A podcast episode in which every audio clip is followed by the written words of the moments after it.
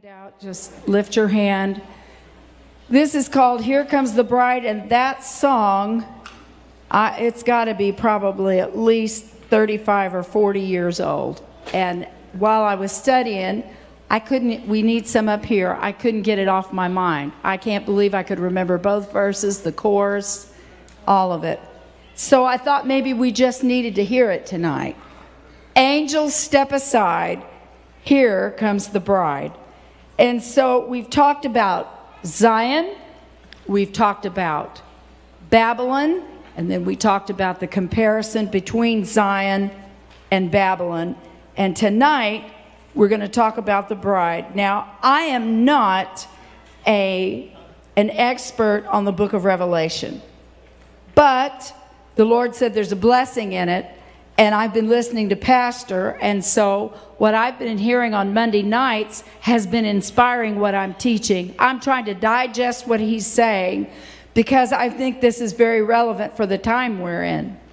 Very much so. So we need to know. Amen? Amen.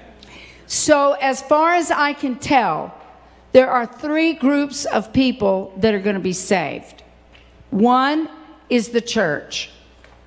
Two is 144,000 people that are sealed before the Great Tribulation or sometime during it. And three, millions of people who are going to die during the tribulation because they believe in Jesus. Those are your choices one, two, or three. Now, here's the problem. Those of us that have been in the church and know about the church probably aren't going to make it to groups two and three because we know. The Bible talks about what happens to us if, having tasted this, we turn our backs on it. It is in Hebrews. I'll let you read it. It's very sobering. You say, Well, Sister Shostrand, please don't depress us on a Wednesday. I'm just going to speak the truth in love.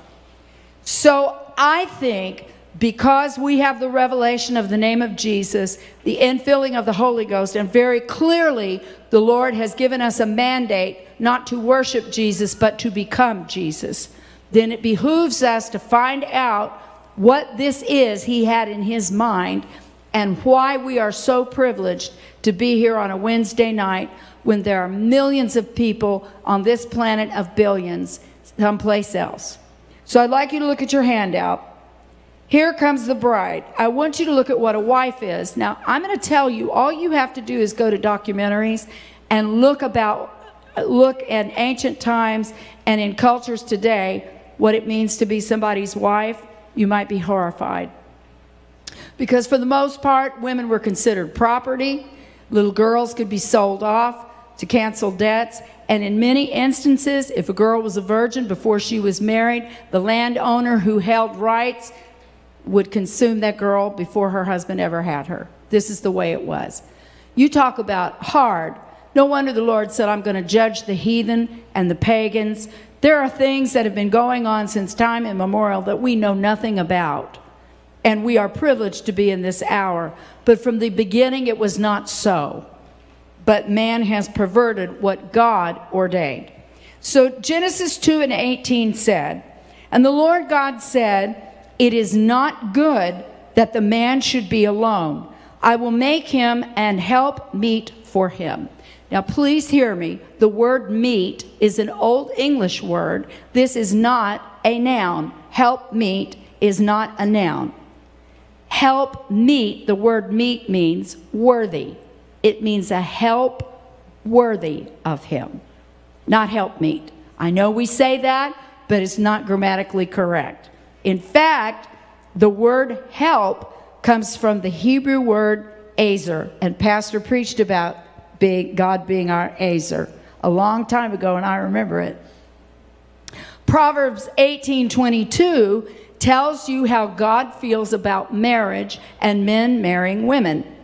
Whoso findeth a wife findeth a good thing and obtains favor of the Lord. So before we begin this discussion, we have to have appropriate vocabulary to understand why it is so important that you do not throw away your invitation to be part of the bride.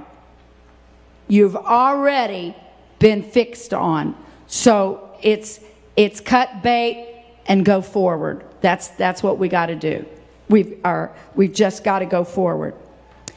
Help or helper is Azer, and that's what it means. It means a help. In fact, the name Eliezer means God is my help. So a woman, a wife, was supposed to be a complement to a man, not subordinate to him, not dominated by him, not abused by him, not misused, but to be a help. In other words, he had a plan and a purpose, and she's supposed to help him be all he can be. Now, the Bible says a good thing, and it uses that phrase good thing, comes from the Hebrew tov. And it is a noun, an adjective, and an adverb. In all the studies I've seen, I don't ever remember coming across a word that was three parts of speech at one time a thing, describing a noun, and describing a verb.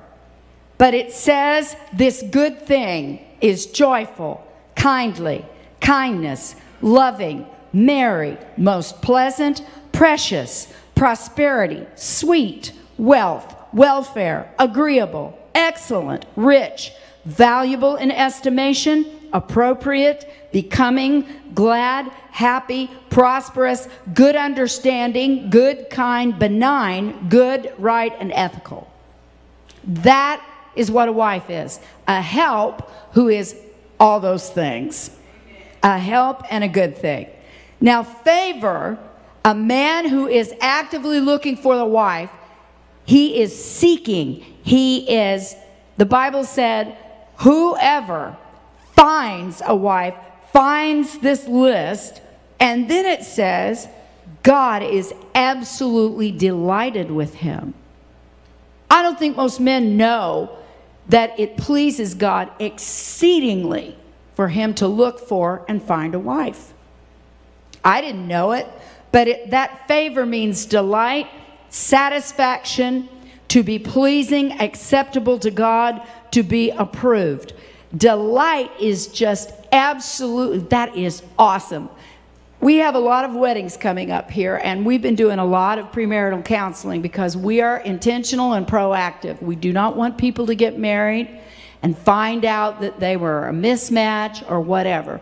We're saying to them there are principles of marriage that you need to know, and the most important one is if you will stay connected to God, you will assume the appropriate role you need to because the Lord is asking you to. It's none of this, well, I found out I didn't love him. Fooey. God is love. You tap into God, and He can show you how to receive and give love to anybody. I'm sorry. I know people have this romantic notion of there's only one for me and no more. That's not biblical. It's simply not. I don't want to get into that with you. I'm just telling you what the Bible says. Now, this is important because there are numerous scriptures, and I'm going to jump down on your page. I'm not sure where it is because I don't have the page, but please find Matthew 1 18 through 19. Is that on the, your front page there? Starts on the front and goes to the back. Now, we're not going to stay on the back, but we're going to get here now. Matthew 1 18 and 19 uses this word that is the same in the Old Testament as betrothed. Now, the birth of Jesus Christ was on this wise. When his mother, Mary, espoused to Joseph before they came together, was found with child of the Holy Ghost. Then Joseph, her husband, being a just man and not willing to make her a public example, was minded to put her away privily. So she was espoused to him. That means betrothed. Now go back up to the section that says betrothal the legal ceremony. Do you see that on your paper?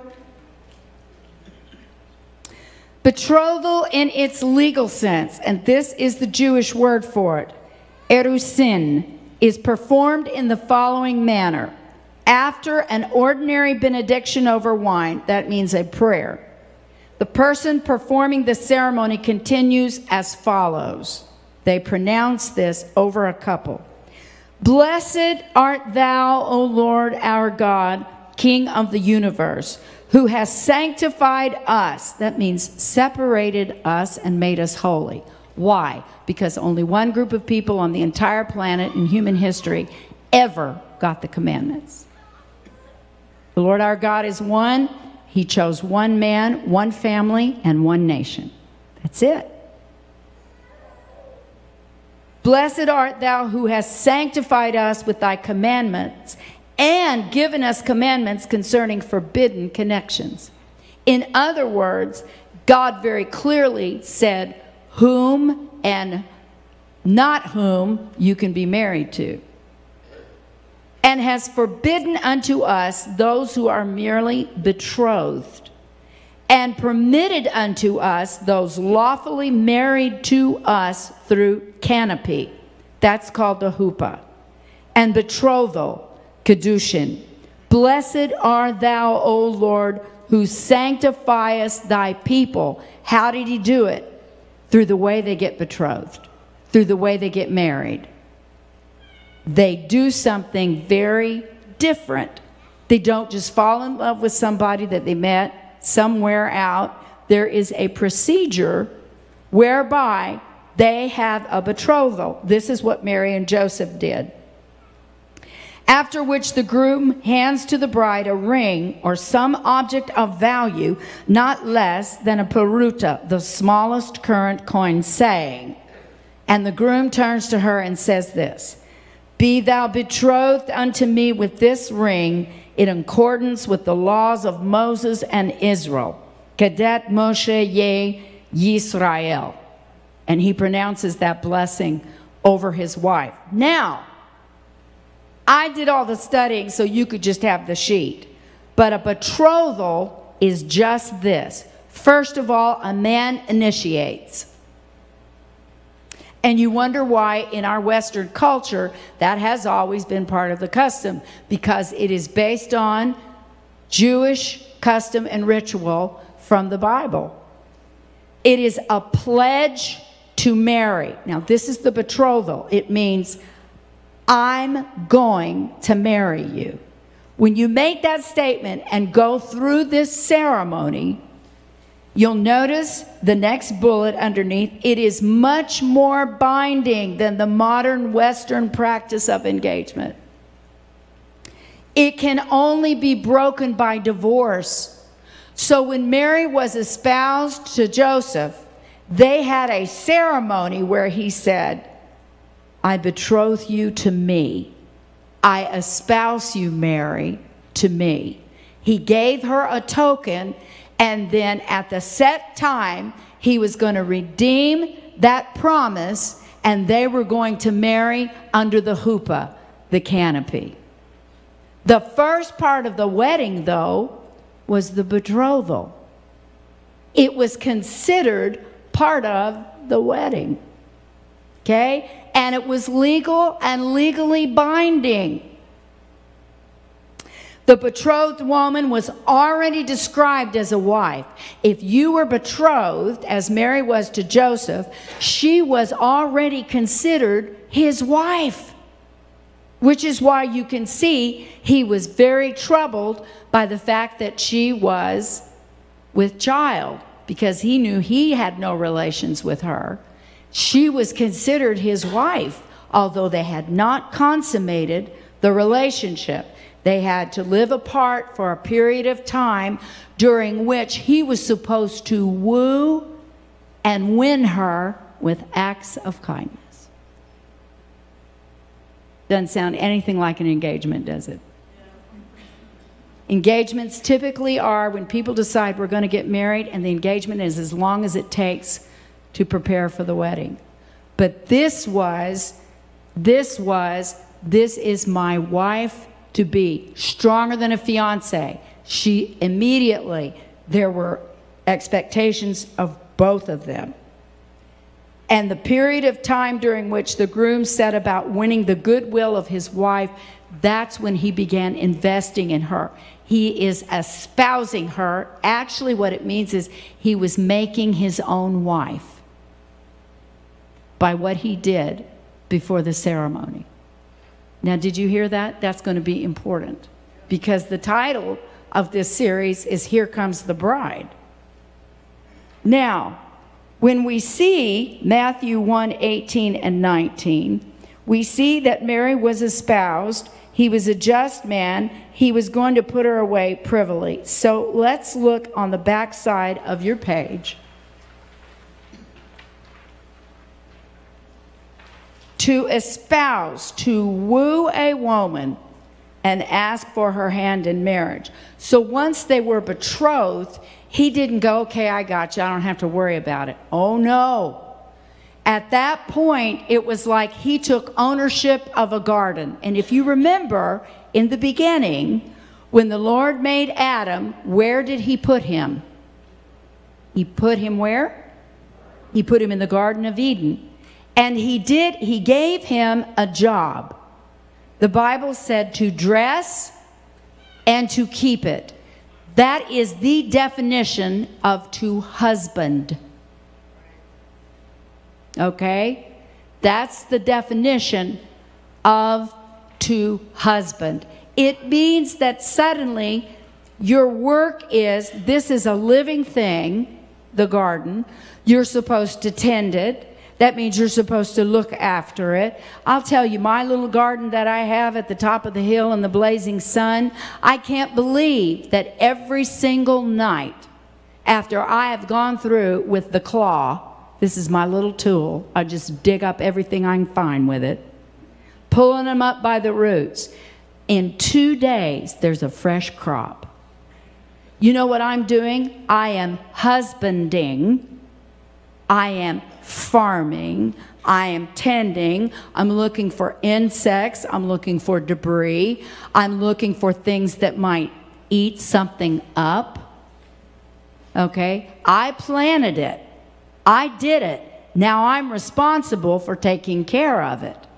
If you will, there are places in the Bible where it says you're going to be married to the land. Now, why would he say such a strange thing when we know perfectly well that marriage is between a man and a woman and it is supposed to be a lifetime proposition during which children are born and raised and nurtured in the fear and admonition of the Lord? Then why would you say married to the land? Because, folks, God has always let the earth reflect the relationship of the people who are living there. In other words, in Israel, when the people did wrong and broke their marriage covenant, you say, What? The Lord betrothed. When Abraham passed through, when Abraham cut those things, those animals, in two, they were making pledges to each other. The Lord was espousing that man and his family. He was making a covenant. And from that moment on, when God would talk to Abraham's descendants, he would use the language of, You have committed adultery against me. Oh, that's a marital term. Now, fornication is premarital relationships, but adultery is after you've been married, you're not faithful to your spouse. Are you with me? And the Lord said, I betrothed you to me. And when you are married to me, the land reflects our relationship.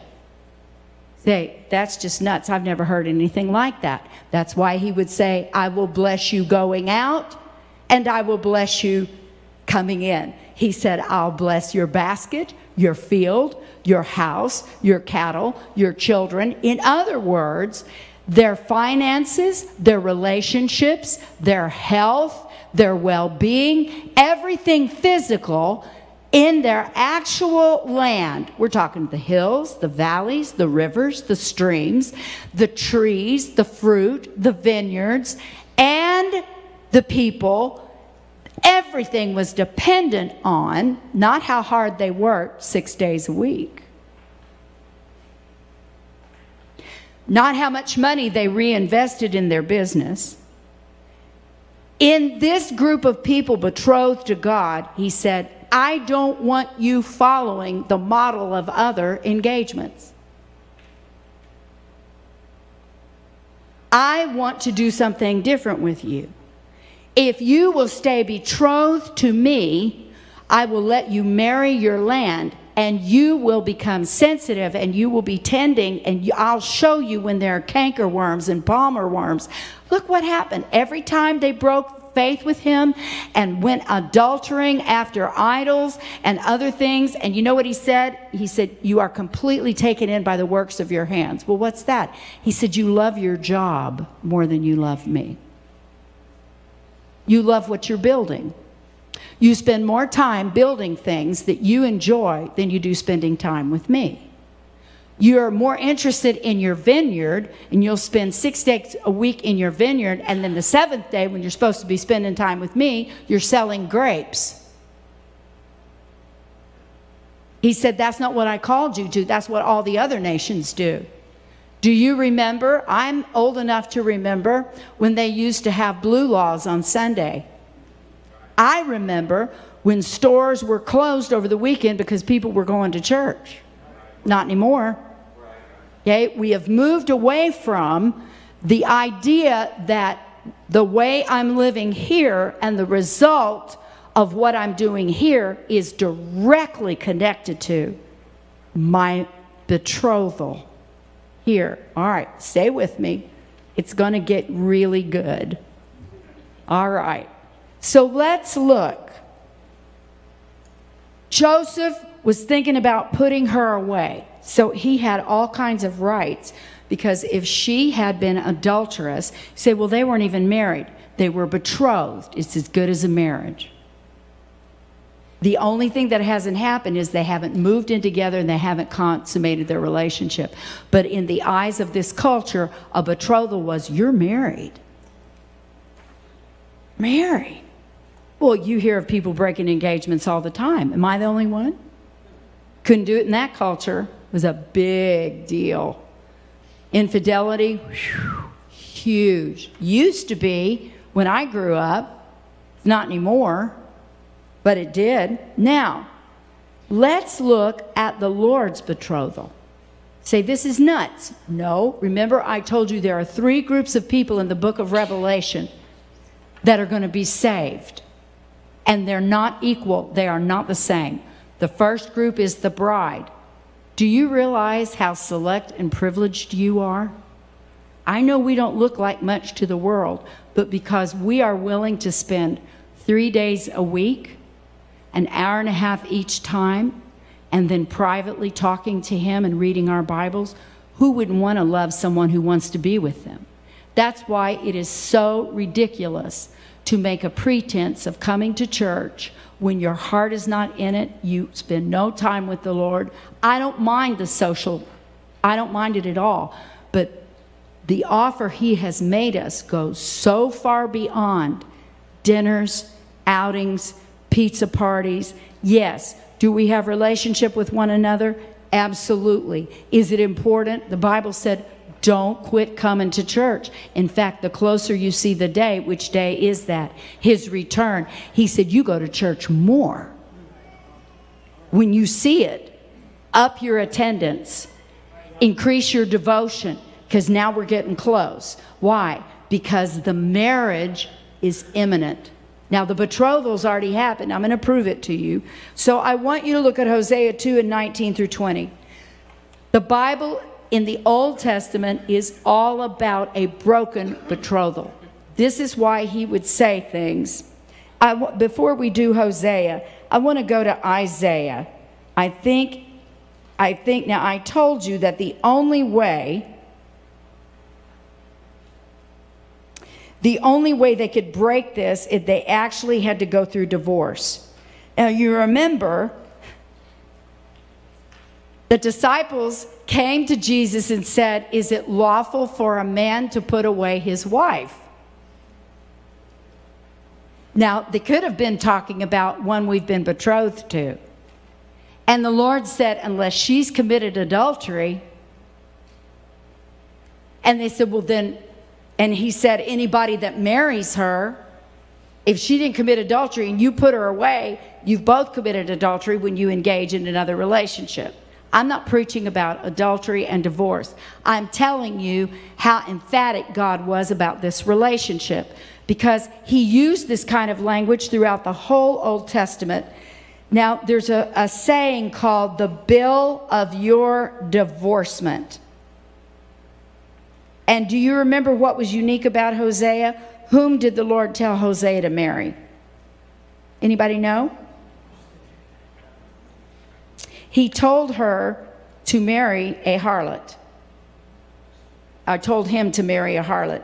He said, Because I want you to see that this is what Israel has done to me. I betrothed her. I wooed her. I said, I'm going to marry you. It's going to be amazing. I will take care of everything. And then he asked this question, and Pastor, I, I can't find it in Isaiah. Maybe you can do it for me. He said, Where is your bill of divorcement?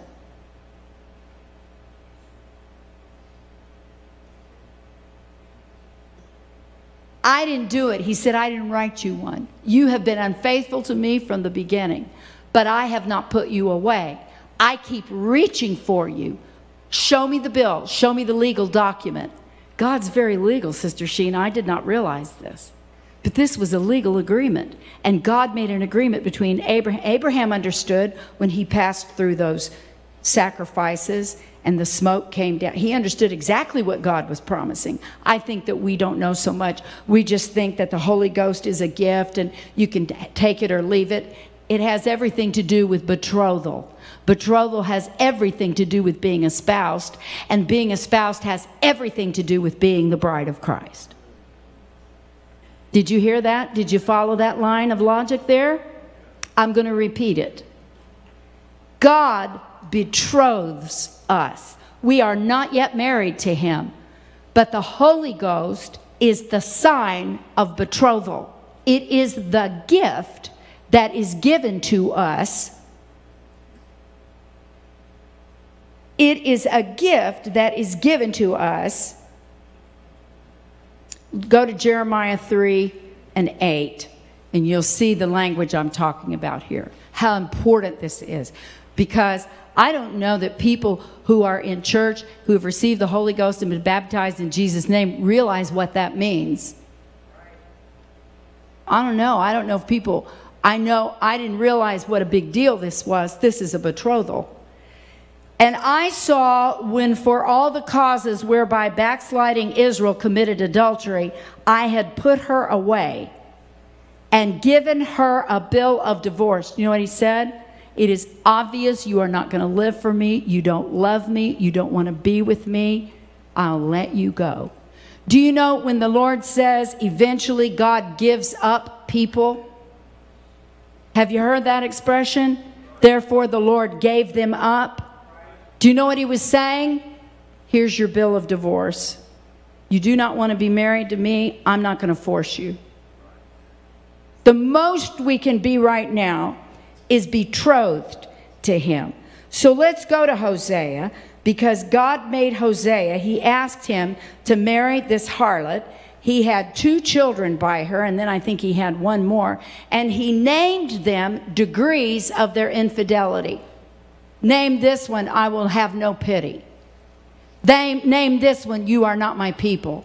Name this one. So he used actual, an actual marriage to an actual harlot and the three offspring to make Israel go. What, what are those kids' name? You are not my people. Hey, come here, you are not my people.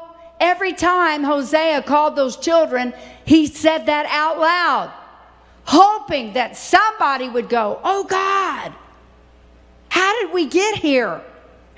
We're supposed to be unique and unusual and peculiar and precious. We're supposed to be married. They didn't get it. They said, just leave us alone and let us have the weekend like everybody else. Please don't put this on us. We want a king. We want a party. Please. And they missed the whole thing. But the Lord said in Hosea 2 19 and 20, He said, I am going to strip you of everything. I'm taking it all away. Then I'm going to take you back into the wilderness I'm going to start all over with you. And then he said, I will betroth thee unto me. How long? Forever. He said, I am looking for somebody who wants to be with me. Say, well, I'm going to wait. And I've heard people say this. I am stunned. Well, if I don't make it in the rapture, I'll go through the tribulation. I'm like, if you can't serve the Lord because of love, you think you would serve Him if they asked for your head? That's the most ridiculous thing I've ever heard. Right now, He's all love and kindness. He's, we pray, and you know, I'm going to tell you, sometimes I am overwhelmed by the quantity of prayer requests that come in this church, and it's exhausting. I'm going to be truthful. Sometimes it feels like being surrounded by a bunch of little kids saying, Mama, can I have this? Mama, can I have that? Can I have this? Can I have that? Can I have this? It takes a while for people to grow up, though their parents are not a bank account and Santa Claus. After a while, you recognize I just want to be with you because you're my mom and dad. But that takes a level of maturity. And the Lord is willing to tolerate the endless requests for help and healing and give me this and give me that. And Lord, help me through. And I am not taking anything away from that. But at some point, there has to be a mentality shift where we are God, if you never heal my body, I'm not leaving you. This is a forever thing. And if things get rough, well, for better, for worse, for richer, for poor in sickness and in health, forsaking all others to be only with you, to cleave to you and become one with you. He is looking for people who are saying, you know what? I know you can do anything. And I, yes, I need your help. And there are times when I'm so overwhelmed, just like I am with my spouse. And I come to my spouse and say, pray for me, help me, help me do these things. And there are five love languages, five love love languages. Guy named Gary Chapman wrote a book on it. Pastor, I want you to tell us the five real quickly, if you don't mind. There's, uh, I don't know any of them. Acts of service, gifts, time, uh, words of affirmation. And there's one more, and I can't remember it. Gifts, affirmation, that means you're awesome, you're great, you're wonderful Gifts, here, I just picked this up for you today. Acts of service. Here, let me carry that for you. Uh, I just want to spend time with you. And as I remember these five things, and I can't remember the fifth, Sister Sheena, look that up for me and tell me what the fifth is. The five love languages. I realize God uses all of those. You know why?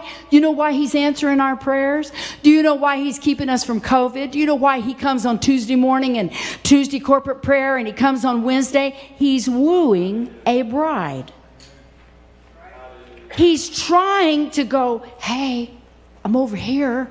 Uh, I want to be with you. Uh, you know, and it's kind of like some young women who are pursued by a guy they're just not attracted to. Oh, that's all so and so. And we're talking about the King of Kings and the Lord of Lords who is in pursuit, not just of young people. He's concerned about older people too. He said, I have made a promise to you. I am going to carry you from your infancy till the day that your hair is so old that it just grizzles up and turns on itself. He said, I will absolutely never leave you. Now, we're not like that. A lot of couples hit the 10 year mark and trade each other for a new model and start all over again. But the Lord said, I'm in this. I'm interested in you. And if you're having a bad day, I'm going to have it with you. I'm your ezer. I'm your helper. I'm going to betroth you to me forever. And he said, These are the four things. There are actually five things God promised. He said, This is how I'm going to win your heart. I know that you're concerned about bills and money and kids, and you're concerned about your health, and you're concerned about your future. He said, I know you live down here in a temporal planet. I know you have to eat to live. I know you've got situations and issues. He said, but this is how I'm going to win you. I'm going to do you right always. I'm never going to do you dirty. I'm never going to get mad and stamp save and wait until you get on my last nerve and then I'm going to let you have it. I'm not going to sulk. I'm not going to go away. I'm not going to withdraw from you and not talk to you and not help you. I'm not going to punish you. I'm not I'm going to win you by the fact that I always do you right even if you don't do it to me.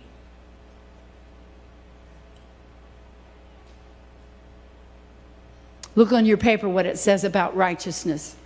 He said, These are the gifts I'm going to give you. I'm going to woo you. I am going to win you. And this was a group of people that didn't want him. He needed their DNA. He waited centuries for Mary. He needed their DNA. He said, I'm going to woo you by doing what is right or just or normal. So, can you see why now it is ridiculous for us to get all scared and worried about the outcomes of things if we have truly been espoused? Then guess whose responsibility it is to see that we're done right? Amen.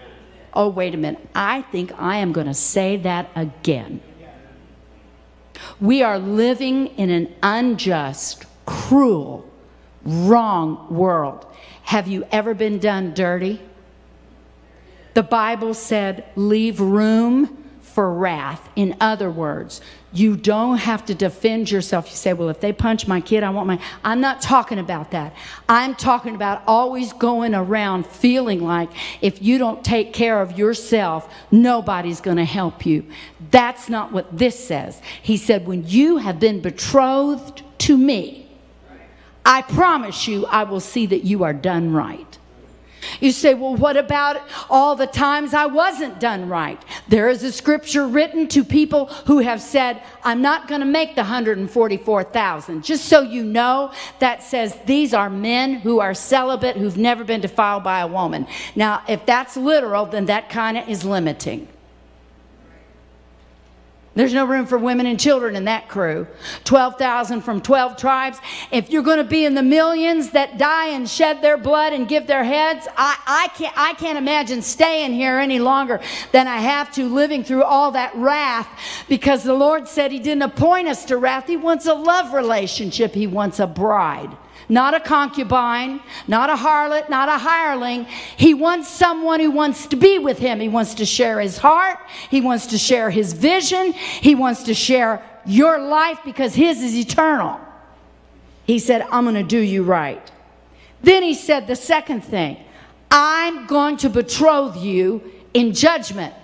Notice that he starts with righteousness. Why? That's how important it is to him that we do right and we're treated right. You say, Well, I haven't been. This scripture was written for us. Now we know that all things work together, finish it, for good to who? To everybody? To anybody who can quote that scripture?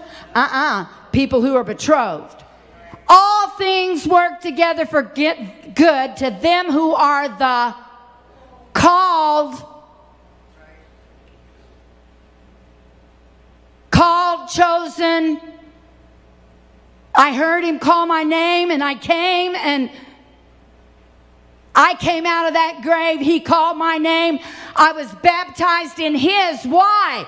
Because that's a legal action of betrothal. It's legal. No wonder there's such an argument over it. Because heaven observes when was the name affixed to the human?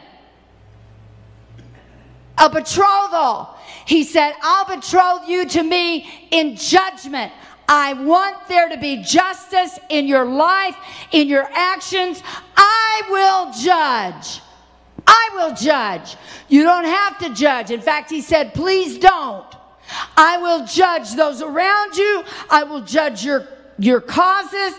And you know what this says? Proper, fitting, lawful. Sister Sheena, I'd like to know how many people come to her after the death of a parent or a spouse and say, That's my dad and that's my mom, that was my wife, my husband, I should have all that. And she will say, Bring me the will.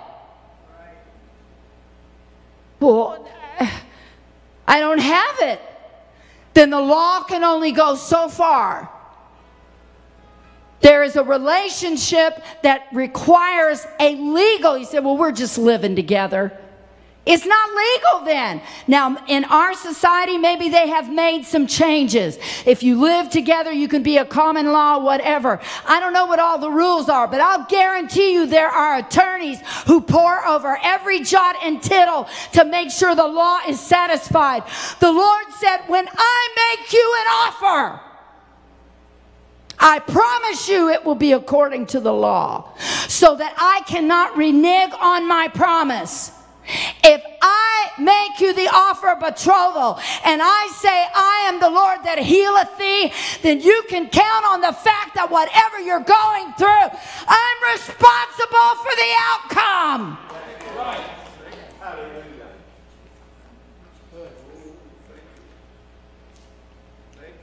I'm going to just share an anecdote with you. I don't know names, but when we were building out on the property, we have a spring, I think. I, this is how much I know. And somebody from the county came and said, I have to have a sample of that water. Have you done da da da da da da da da? And I said, I don't know, ma'am. She said, You've got to be kidding me. I said, Well, my husband takes care of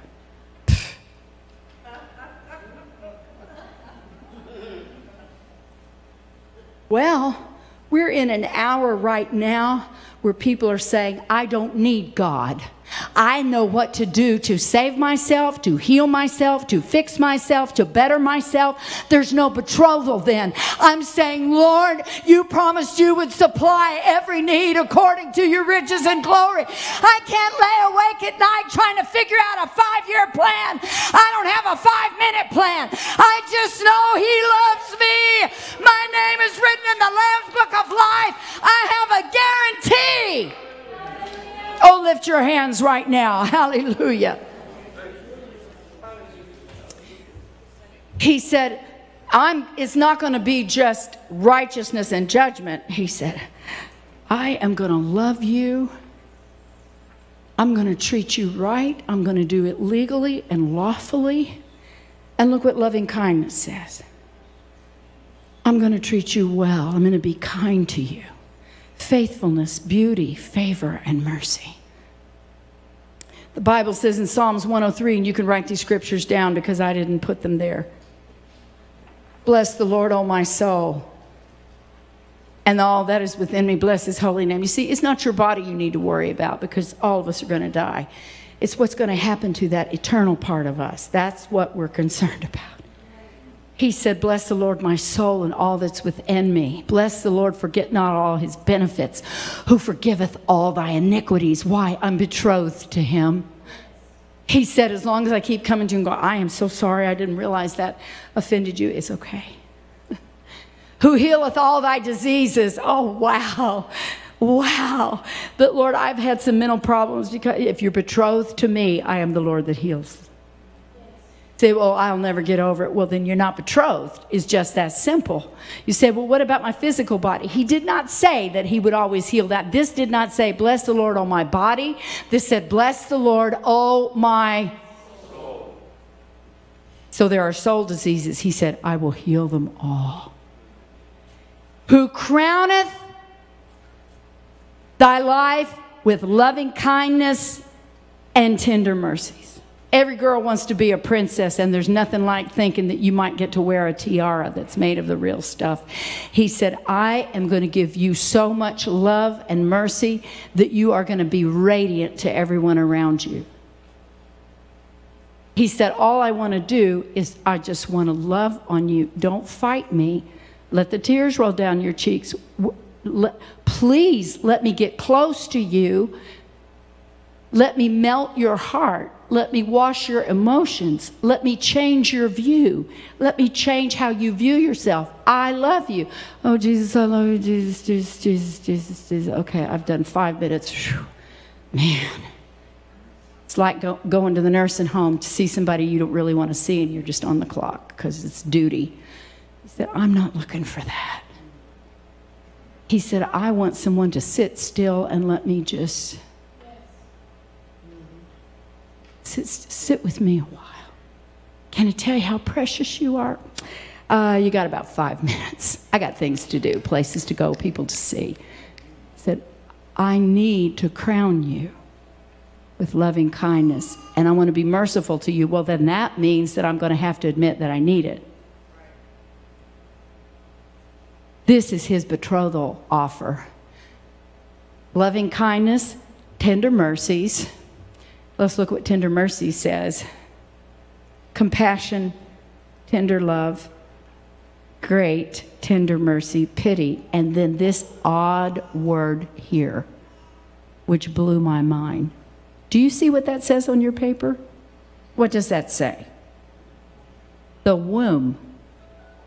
He said, I want to love you as if you were a fetus in a womb. Have you ever seen a woman who is protecting a baby?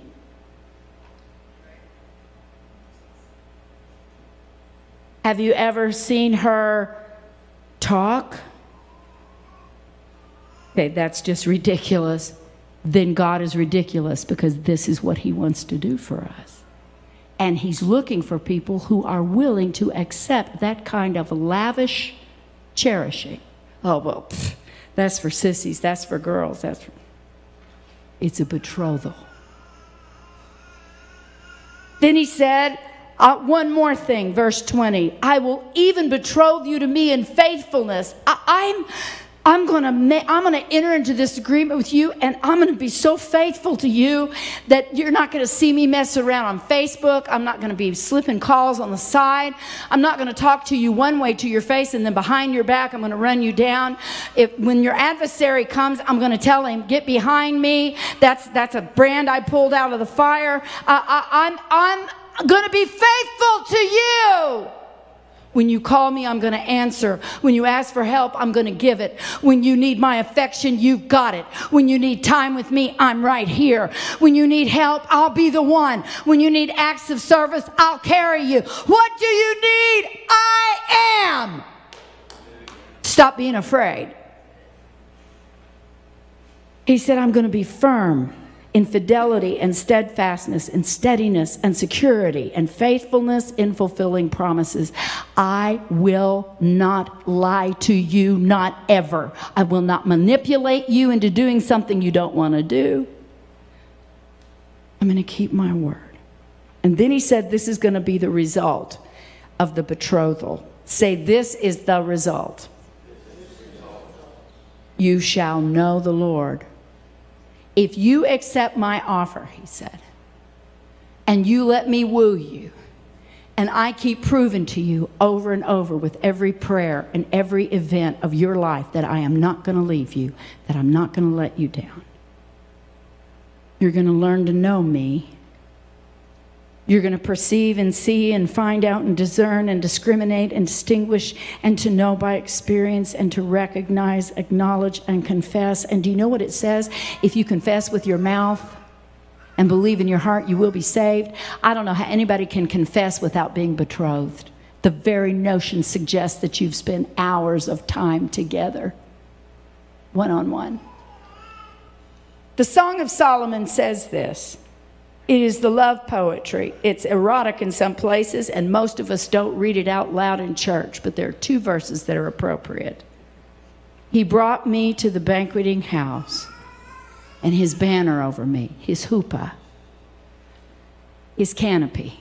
He said, Come under the canopy with me, like Ruth did with Boaz, and let me love you. Then, when you get close enough to God, instead of running from reality and being transparent, he said, Oh, my dove, thou art in the clefts of the rock. in the secret places of the stairs. He says, You're not out there for everyone to see, but you're there for me. Let me see your countenance. Come to me just as you are. Reveal yourself to me.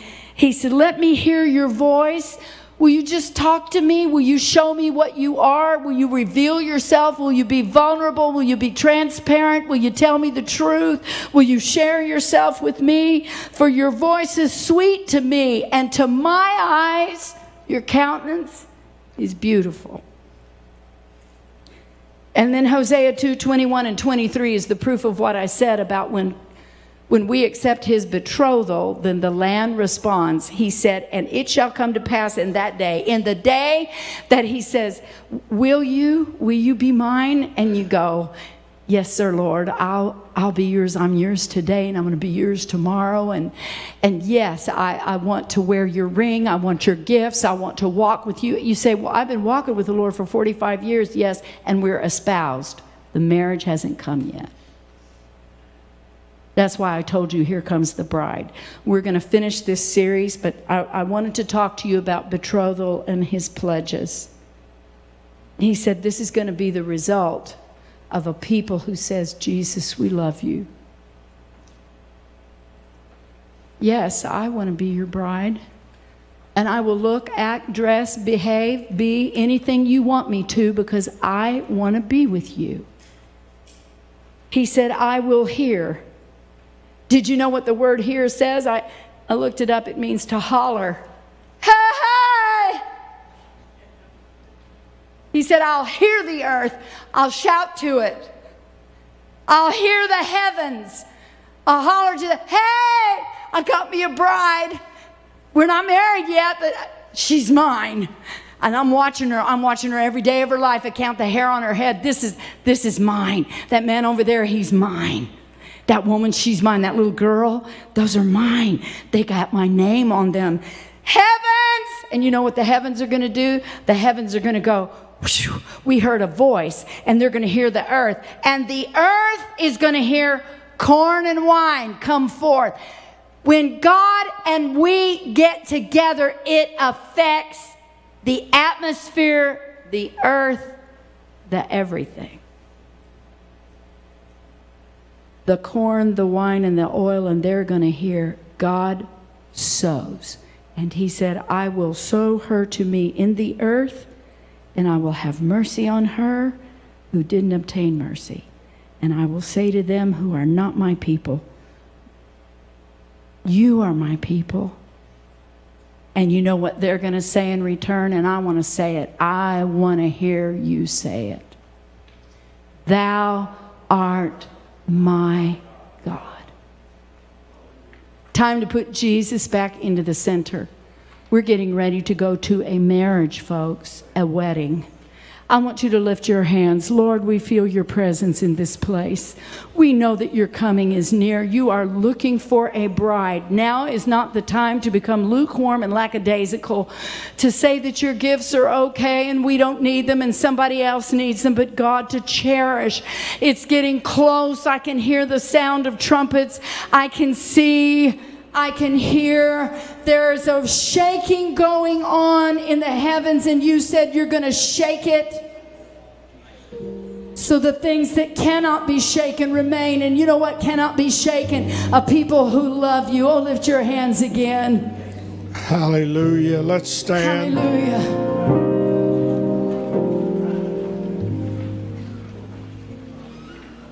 May I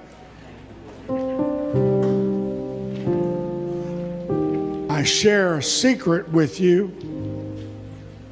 When we meet for marital counseling with these individuals that are engaged,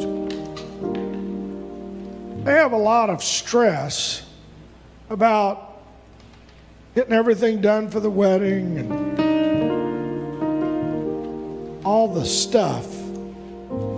But they have no stress about the individual sitting on the couch with them. Because they're in love.